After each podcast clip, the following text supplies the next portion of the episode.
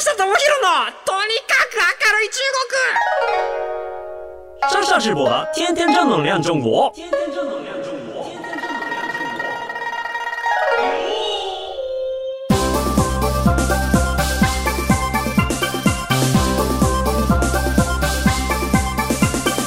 山西面、西面、大家好，我是上上直播。皆さんこんにちは。中国ビリビリナンバーワン日本人インフルエンサー、コンテンツプロデューサーの山下智博です。日本放送ポッドキャストステーション山下智博のとにかく明るい中国。この番組は中国で結構有名な私があなたの知らない中国の面白トピックやそんなにどやれない豆知識を紹介していき日本と中国の架け橋ならぬローション的な役割を果たしていきます。ということでですねあの最近はまあちょっとコロナの合間を縫ってと言いますかもう最近はもう感染状況がものすごいことになってましてじゃあまあ僕の関心は日本どうこうっていうのもそうなんですけど中国行けんのかなオリンピック大丈夫かなっていうところでこの放送が流れてる時には多分開幕式やってんのかな？ちょっとその、えっと、2月4日のちょっと前に収録はしてるんですけれどもさてさて今回は北京のオリンピックに関しては最終的には開会式の規模は縮小しますっていう話も、え出ましたし、えまああのま、バブル方式多分日本よりも強いバブルなんでしょうけれどもバブルの隙間を縫ってくるような株に変わっちゃってというところで多分選手の方しかり関係者の方しかりまあもう戦いに行くんだかもう隔離されに行くんだかっていうなかなかタフなね東京とはまた違うタフな体調管理だったりとかそういうのが必要な中で皆さん頑張っていただいてまああのね日本勢金メダルたくさん取って帰ってきてくれればなとは思うんですけれどもさてさてどうなることやらなんといってもなんかやっぱちょっと僕期待してるんですよね。オリンピックってなんか夏ね、えー、とやっていやいやいやとか思ったけど結局見てしまいましたし、うん、冬も結局見てしまうんだろうなと思いますしやっぱりね冬のオリンピックといえば2030年どうすんだ問題。あの札幌市、まあ、僕の地元生まれが札幌で育ちが小樽なんで僕の地元の札幌市が今こう2030年に手を挙げるか挙げまいかみたいな、ね、あのニュースではこうあの相思相愛だみたいな手挙げたら決まるみたいなところで、まあ、住民は反対してんじゃないかとかいろんな話はしてますけれども、まあ、でも2030年くらいに向けて、まあ、北海道新幹線が札幌まで伸びてでえーとね、もう来年にはほらあのボールパークができて今あの札幌市周辺の駅前の再開発みたいなのがすごい進んでてであのたぬき工事にはでっかいタワーマンションしかもタワーマンションの中層には下の方にはなんか水族館が入ったようなタワーマンションができたりとか札幌の開発がやれやれ止まらないと。で、まあ、前回ねあの、えー結構前にもお話ししましたけれども実はなんか小樽もそれに合わせていろいろ開発していてもう完全に経済界というかいろんなものがちょっともうあの五輪ありきで 進んでいる感じがねもうねちょっとしてるんですよねここに来てやらないっていう選択肢が札幌あるのかないのかっていうのはあれなんですけれども。あのとはいえ本当にあの札幌オリンピックの時にできたいろんな設備がもうそろそろ限界でちょっと手直ししたりとかしていかないと、えー日本のウィンタースポーツとかの会場としても結構ねあの札幌のジャンプ台だったりとかっていうのも使われてますしあれなんですってねあの札幌行った時にも僕もいろんな方から聞いたんですけれども、まあ、札幌の何が素晴らしいっていうと、えっと、北緯43度なのかな？北緯43度で雪が降雪量が毎年ものすごい量が降っていますという中で200万人、えー、と今190万人から若干あの人口減少が始まったっていう感じなんですけれども190万人人が住んでいる町って札幌以外いないらしいんですよ。であのスキージャンパーの方が札幌に来て一番感動するのは何だって言ったら、まあ、もちろんご飯も美味しいんですけれども、えっと、大倉山ジャンプ台っていう、えっと、札幌市の、まあ、本当に街中からも、えー見えるジャンプ台があるんですよ。ナイタージャンプすると夜景がすっごい綺麗らしいんです。でここに来るともう夜景に飛んでいくような体験ができるからここのジャンプ台がめちゃめちゃ好きなんだみたいなことを言ってくれていてでそういうのを聞いて札幌市があえそうなんだ。みたいな。僕らがそこで初めて外の人の意見を知ってそれを知るっていうようなことは結構あったりして意外とその雪国っていう意味でポテンシャルすごい高いですし、まあ、この間も大雪が降りましたとか言ってもやっぱりなかなか札幌のダイヤ空の便も陸の便もやっぱ乱れづらいっていうところで雪耐性ものすごく強いので札幌って雪国の中ではやっぱりものすごく強い街らしくて、まあ、そこのインフラっていうのがまあ札幌オリンピックの時にいろいろできたっていうのもあって、まあ、2030年果たして、えー、できるかどうかっていうところなんですけれども僕はなんか、あのー、まあ、いろんな発展だったりとかなんかそういうポイントになったりもするのでまあちょっとねあの苦い思い出はありますがなんかやるやるならやるでも面白いんじゃないかなっていうようなことを思っていますというお話です。さてさてあのそんなことで、えーと、2月になりましたけれども、えーとまあ、中国が今ちょうどお休みになってるのかな？そんな時期なんですけれども、えーとまあ、中国関連の情報今年もどんどん発信していきたいなと思っています。でも今年もってなんかその仕切りが僕1月じゃなくて春節きっかけになってしまってるんですよね体が。なんか知んないけど。なのでもうあの新年一発目の気持ちで今あの収録しています。はい。で、えっと、先月1月からですね池袋で、え、とある映画祭が始まりましたので今日はこの話をしていきたいと思います。今日のテーマはこちら。池袋で開催中の中国映画祭電影祭。ということでですね、あの池袋のサンシャイン、グランドシネマサンシャイン池袋にいて、えー、中華映画を特集上映するスペシャルイベントっていうのがあの開催されています。中国アニメを筆頭に中国の映画をまあたくさん出ていますと。で、毎週水曜日やっています。2022年の1月19日から毎週水曜日に、え、ー、と映画館で1200円であの中国映画見られるっていう感じです。こちらですね、僕ね、あの、1月19日の初日のイベントにあのご招待いただきまして行ってきましたので、この話もしていきたいんですけれども、えっと、まずその中国の映画業界についてちょっといろいろご紹介していきたいなと思っています。あの、まあ、手元にあるデータがですね、ちょっとまだ2021年の分があの出てなかったので、2020年のものになるんですけれども、2020年といえば、まあ、コロナで全世界がこう、あの、ステイホームになりましたという中で、まあ、中国いち早く回復したっていうのもあって、実はその2020年は、えっと、全世界で中国の映画産業が一番、あの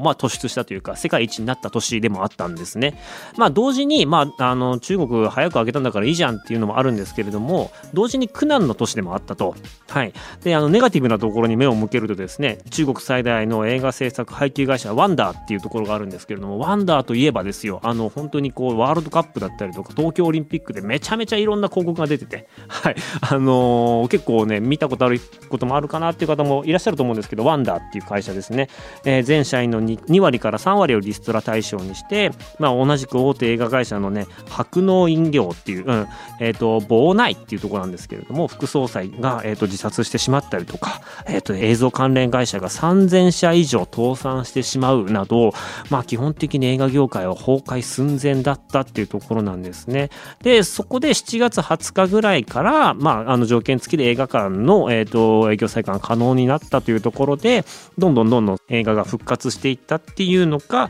一昨年から昨年にかけてのことです。はい。で、まあ、そんな中でも、えっ、ー、と、特に去年とかは国慶節あの中国って春節映画がものすごく力が入るんですよね。春節ってみんなこうあの地元に帰ったり大きな休みになるのでやっぱり大型連休になるので、えっと、日本の正月映画、まあ、まあそれも結構注目されるとは思うんですけれどもそれ以上に中国って、えっとまあ、あの正月映画春節映画っていうのがすごく注目されて、まあ、その年のナンバーワンの映画のラインナップがそこにずらっと並ぶんですよ。でそういったものとかが、えっとまあ、盛り上がっていってています。で、プラス、え、ー、と、中国で言うと、うんと、スクリーン数ですね。あの、スクリーンの数、映画館じゃなくて映画のスクリーンの数ですね。まあ、最新データでどのくらいあるかというと、アメリカで映画のスクリーンの数が約4万スクリーンって言われています。で、日本はいくらぐらいあるかっていうと3600らしいんですね。なので大体アメリカの10分の1なんですけれども、まあ、中国がね、えー、と2017年にアメリカを超えましたとで4万超えましたと今どのくらいあるかっていうと8万あるらしいです。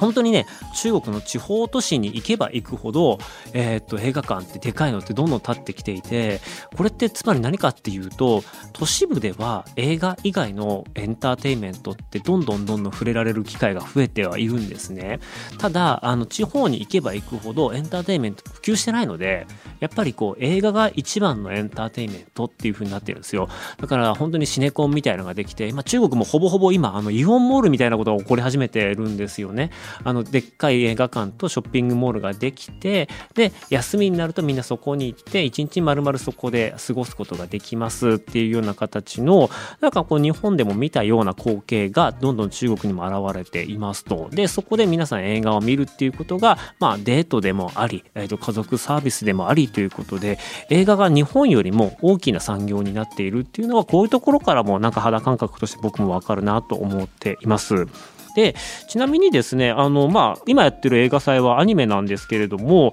まあ、ちょっと中国映画ということで2021年の話題をちょっと触れておきますと昨年、えー、大きな話題になったのが「こんにちは私のお母さん」っていう、まあ、放題の、えーと、タイトルの映画なんですね。でこちらがですね動員観客数は1億2100万人。もうもう日本。もう日本ですよ。これは数ヶ月でもう日本人全員が見たレベルの数です。で、公共収入っていうのが約9000、あ、ぶ約960億円。今ね、あの、僕言い間違ったんですよ。今言い間違った時に、スッて出てくる言葉が、ブドゥイっていう中国語の違うっていう言葉だったことに今今ちょっと僕も驚いたんですけれどもずっと日本語喋ってたのにブテブテブテブテって言ってしまった今すっげえ今びっくりした。最近ようやくと言いますか2年ぐらい前から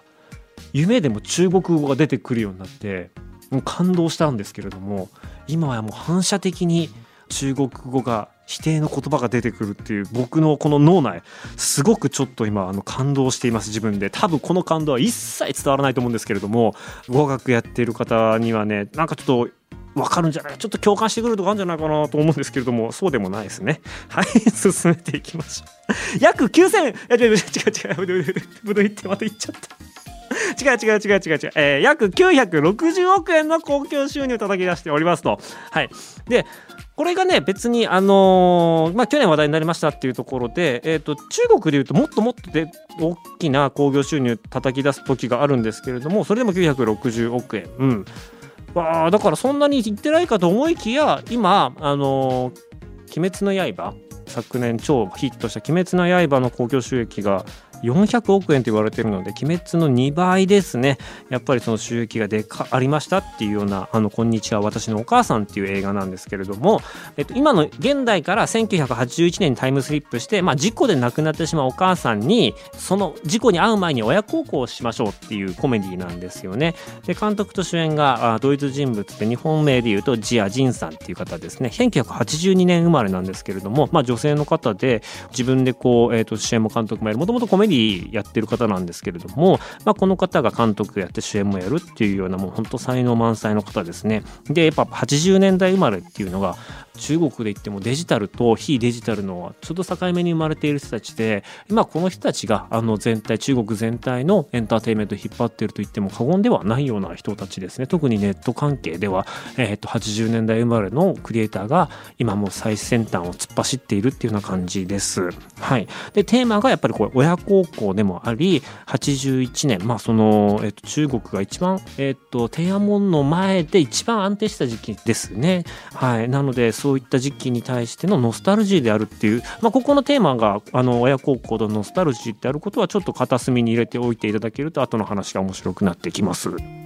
で、え、中国産アニメ映画も注目されるようになった昨今ですけれども、まあ、あの電影祭っていうのは、えーと、1月19日の、まあ、初日にやったのが「明るい方へ」っていう、まあ、7本絵本を題材にした若手作家、まあ、要は80年代生まれの今30代ぐらいの、えーと、監督の作品を7本オムニバスで流しますってやつなんですけれども、えーと、こちらはですねなんかあの1回目見に行ってもうそれで終わりかなと思ったんですけれどもこれも中国でも同時公演しましてで日本でもほぼほぼ満席だったんですよ。僕あのちょっと舐めてましてあのこの中国の映画祭池袋の、まあ、100人ぐらい入る、あのー、スクリーンだったんですけれどもほぼほぼ満員だったんですよ。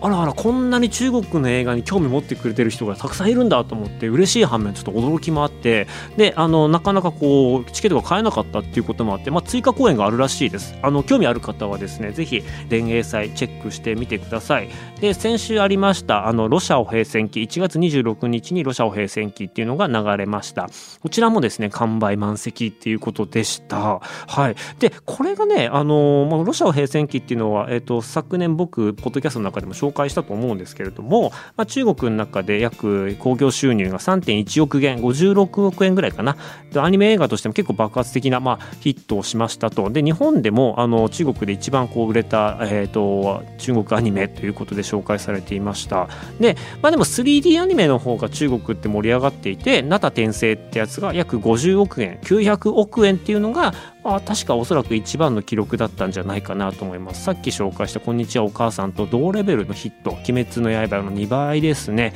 こういった市場規模が生まれてくるっていうのが、まあ、あの中国ですと。で正直あの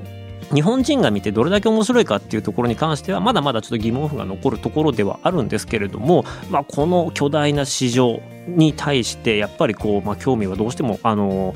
出てきますし、まあ、どういったものが、えー、と好まれているのかっていうところも含めて今ね結構日本でも見れる機会っていうのがネットフリックスとかアマゾンプライムとかでもあったりします。でさらに映画館で見れるってなるとまだまだこれはちょっとこう機会が少ないので、えー、と春節の映画が終わりまして2月91623とまだまだ毎週水曜日、えー、と池袋で中国映画やっていきますので、まあ、ぜひあの興味ある方は見てていただければな、チェックしていただければなと思っています。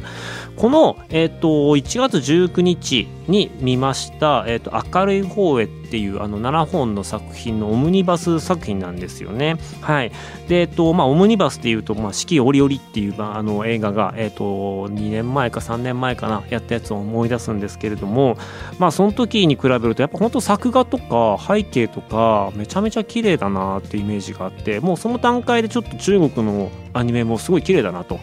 あの 3D アニメはやっぱりゲームが強いので中国って中国はそのゲームのあのグラフィックの CG 技術を使ってそれと同時に映画も開発していけるのでゲーム産業に人が集まっているのでやっぱそこ超強いんですよ。で 2D になるとやっぱりまだまだ弱くてで、まあ、インディペンデントでやっている人たちが、えーとまあ、お金集めながら作っていくっていうようなところしかできないので正直その 2D のアニメのかに関しては、うんと、まだまだその手作り感が否めなかったりとか日本みたいに商業に乗っているっていうような感じはないんですね。でもその分あの何、ー、て言うのかな作り込みというか単純にアニメ愛を感じる画面感になっているんですよ。でまあもともとその今回は絵本が原作なので中身はほっこりした家族愛っていうのがあの描くのもほとんどが大半ですねちなみにあの僕はもうそのシオン作品とかが大好きなんでそんな僕にはちょっと物足りないところはありますあのバッタバタ人が死んだりとかいろんな社会的あの矛盾が降りかかってきたりとかっていうまあそういう見ててちょっと不快になるぐらいのあのどぎつい映画とかも結構僕好きだったりするので その真逆をいく本当に美しい子供と一緒に見ても問題ない映画の7本セットっていう感じでしたね。あのねコマ撮り映画とかもやってたりとかしててもうねあのいやもう好きじゃなきゃできないわっていうあの監督の人たちのインタビューとかも、えーと、現地で流れたりもしたんですけれども、まあ、みんな一様にものすごくなんかいい人っぽい感じの、えーと、オーラが出ていてまああとはプラスやっぱこう方言がたくさん出てくるんですよ。これちょっと日本の皆さんにはなかなかちょっとわかんないと思うんですけど、おばあちゃんとかおじいちゃんが話すちょっとなまった中国語っていうのが、やっぱりこう中国語わかる人間からするとすげえ味があるんですよね。若い子の声優さんって、まあ基本的に、うんと、そこまで特出したあの雰囲気ってないんですけれども、中国の、まあ、ちょっと年配の声優さん、の喋り方とかっていうのがいやものすごくいいんですよ。僕はすごくいいなって感じました。なのでもしあの興味あればあのぜひ見に行ってほしいなと思っています。であとはね本当にまあ日本に住んでいたら理解できないところとか共感できないところってすごくたくさんあるなっていうのがありました。その今30代の監督さんの小さい頃の古き良き中国要はその物はないかもしれないし、えー、貧しいかもしれないけれども、まあ、そこには家族がいて幸せな日々を送っていくことができましたっていうようなところが、まあ、話の主題に結構なっているんですよ。なので、えっとまあ、その当時の中国の雰囲気とかっていうのはやっぱりこう我々にはこう想像しきれないところありますし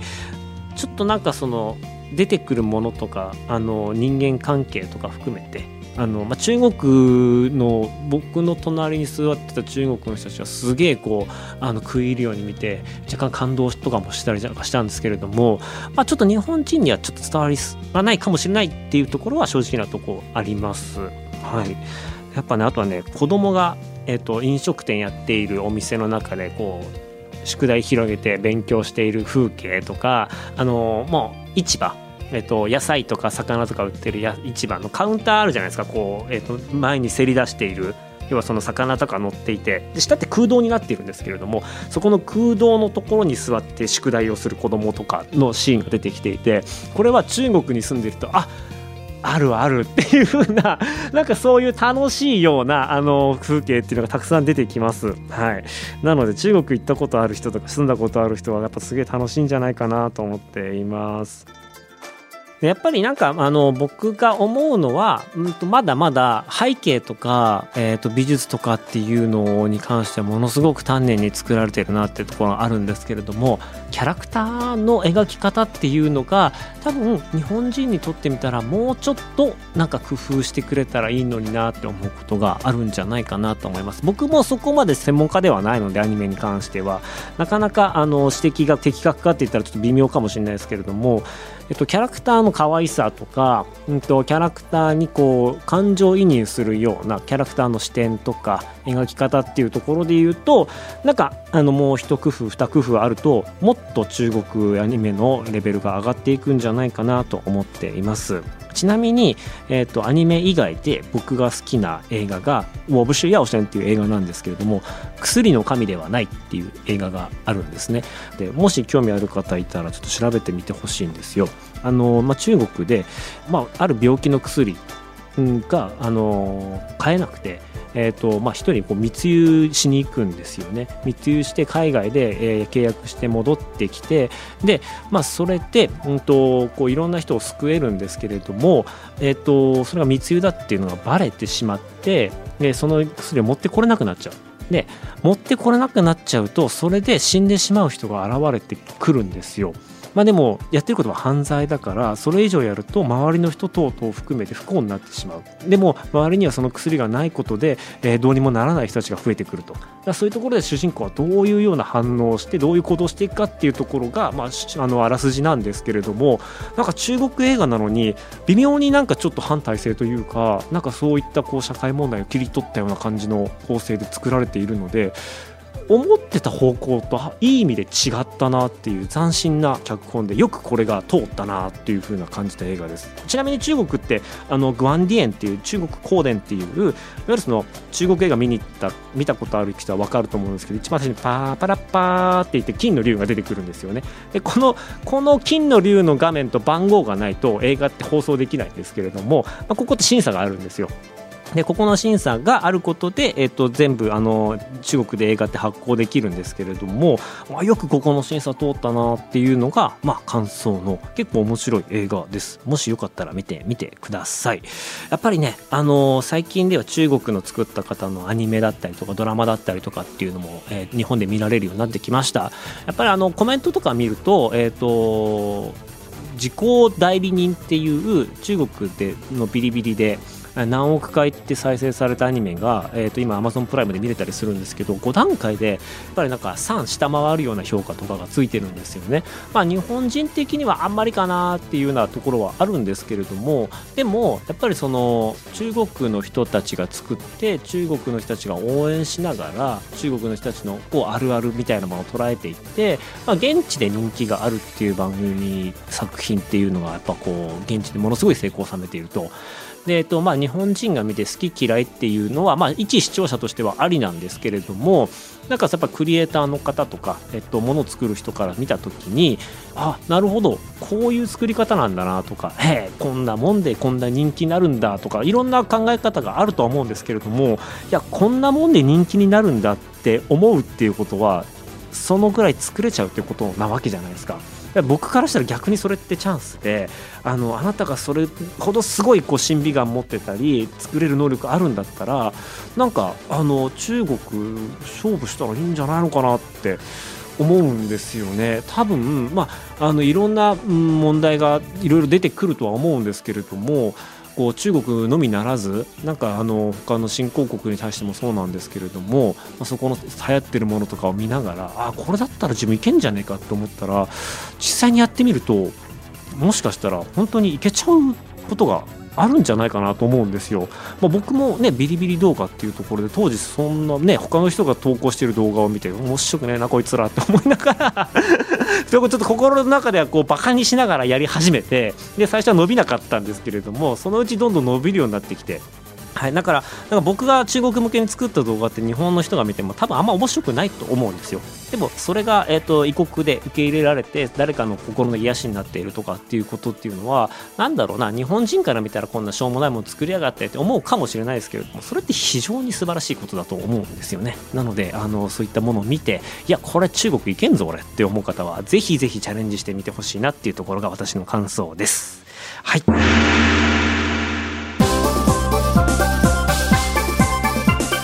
ということでこの番組ではあなたからのメッセージもお待ちしております。番組への感想中国に関する取り上げてほしいテーマなどありましたらメールをお願いいたします。メールアドレスは明るい at all night ニッポン .com akarui at all night ニッポン .com までお願いいたします。ここまでのお相手は山下智博でした。生ダジャシャツジェン。バイバイ。